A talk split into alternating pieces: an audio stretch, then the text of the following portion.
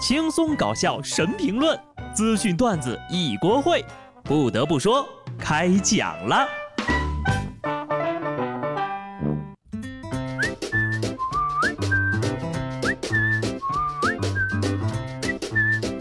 Hello，听众朋友们，大家好，这里是有趣的。不得不说，我是机智的小布。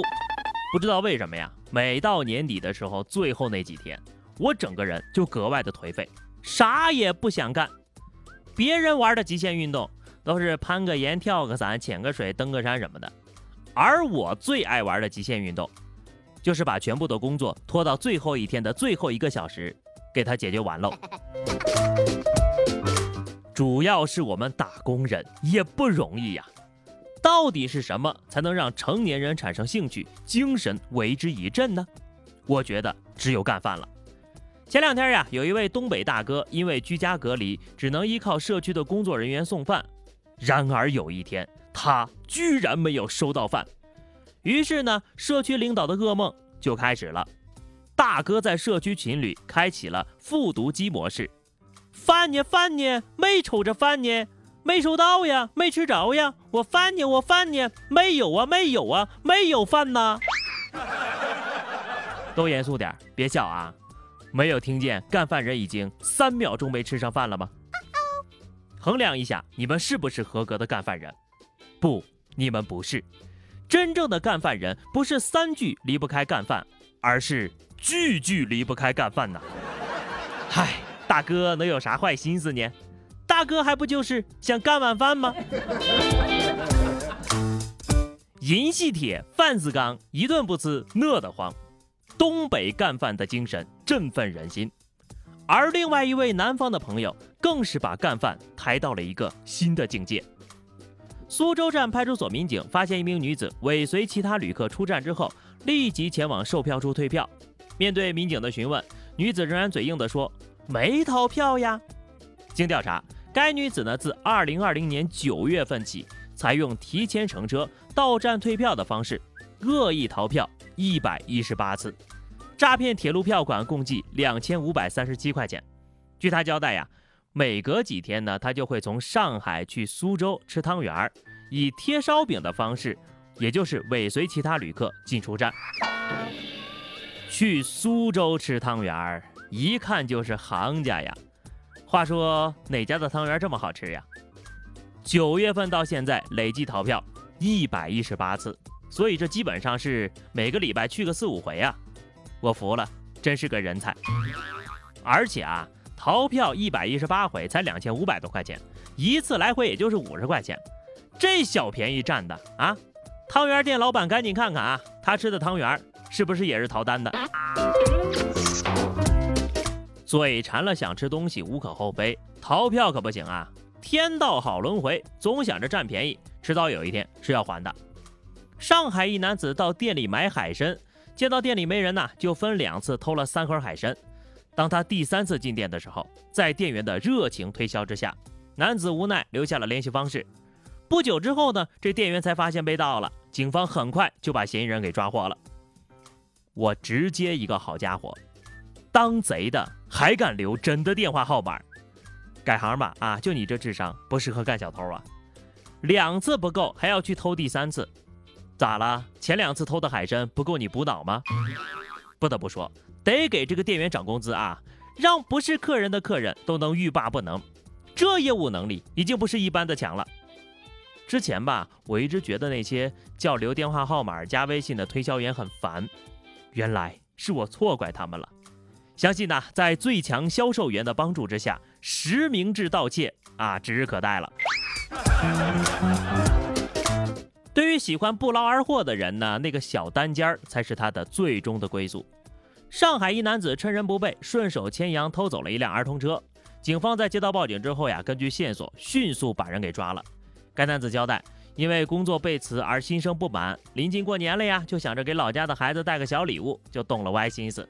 搞笑的是啊，这辆被盗窃的童车价值一百九十块钱，而他光邮回家就花了一百八十八。看来钱不钱的这人可不在乎呀，他在乎的是偷人家东西时那种快感。所以这是里外里就赚了两块钱，这两块钱是坐公交车回家用的吗？不过人家连公交车的钱都要省掉，直接坐警车了，哈哈！快递公司或成最大赢家。奉劝那些有坏心思的人啊，还是安安分分的做个好人吧。越南警方在一民宅厕所内发现了一只二百五十公斤重的老虎，脚上绑着铁链，一动不动地躺在地上，疑似遭受过电击。警方呢就将老虎带走保存和调查。第二天呢，有一男子到警局自首，承认是自己买了这只老虎来做饭，但是还没切煮就被发现并扣押了。不懂就问啊，老虎会做饭吗？要不你还是叫个外卖吧。啊，人类真的很可怕呀。对这么可爱的小小大猫咪，哈，也下得去手，不讲武德呀！一看就是这胖虎的武力值不行，学学人家野猪吧。四川达州一位饭店老板上传了一段野猪闯入饭店的视频。这视频里呢，一女子还在吃面呢，野猪闯入之后呀，这女的呀吓得呀直摆手，男的呢就拿起板凳自卫，野猪随后转身离去。老板，你们订的整猪送到了，请签收一下。看看那位女顾客摆动的小手，仿佛在说：“不用贷款，不买房，不需要，谢谢谢谢。”哈哈哈，这是这个猪呀，知道快过年了，亲自送上门来了啊。不过呢，野生的猪，老板可不敢收啊。野生的咱是不能动的，学校发的呀可以有。广西柳州。一所小学对期末考试成绩优异的学生呢进行了奖励和表彰。与众不同的是呀，奖品是一条活蹦乱跳的大鱼和一桶食用油。有学生家长就说了，他觉得这种方式很实在，既是对孩子的一种鼓励，也能拿回家里直接就吃了，堪称年度最实用的奖励，年味儿有了呀！如果在这个学校当学霸，那家里的油和鱼够够的吃了哈。这个故事也告诉我们呢。知识不仅可以改变命运，而且可以改变生活质量。每次看到别人的学校，我就酸了。不过呢，自从看了别人的领导，我才发现我是身在福中不知福呀。杭州的王女士前两天被公司辞退了。事发当天晚上呢，她九点多才下班，可领导还不让她走，让她跳一会儿舞。因为公司马上要开年会了，需要排练节目。王女士很累呀，就直接回了家。接着呢，她在群里就提议事情能不能提前安排，不要临时通知。没成想，公司认为她在顶撞领导，要求她离职。想留下来也行啊，就是以后呢不能有任何的怨言，不能不听从安排，临时的也必须听，还不能在群里发言。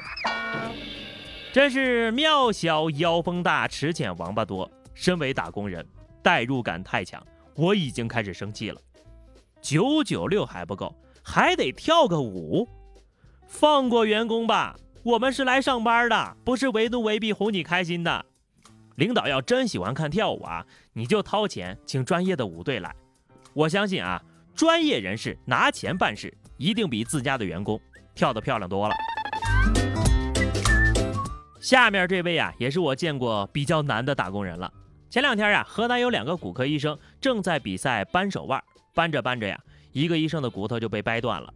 扳手腕掰断手已经是非常惨了，而比扳手腕掰断手更惨的是，这位断手的医生还得自己给自己开药，这也太难了吧？是不是为了你们医院年底冲业绩呀？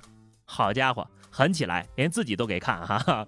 医院赚钱医院花，一分别想带回家，愣是把骨科医生干成了高危职业，也是没谁了哈！骨科医生现身说法，掰手腕有风险，大家可别没事掰着玩了哈。那么问题又来了，这个属于工伤吗？好的，朋友们，那么以上就是本期节目的全部内容。关注微信公众号 DJ 小布或者加入 QQ 群二零六五三二七九二零六五三二七九，来和小布聊聊人生吧。下期不得不说，我们不见不散，拜拜。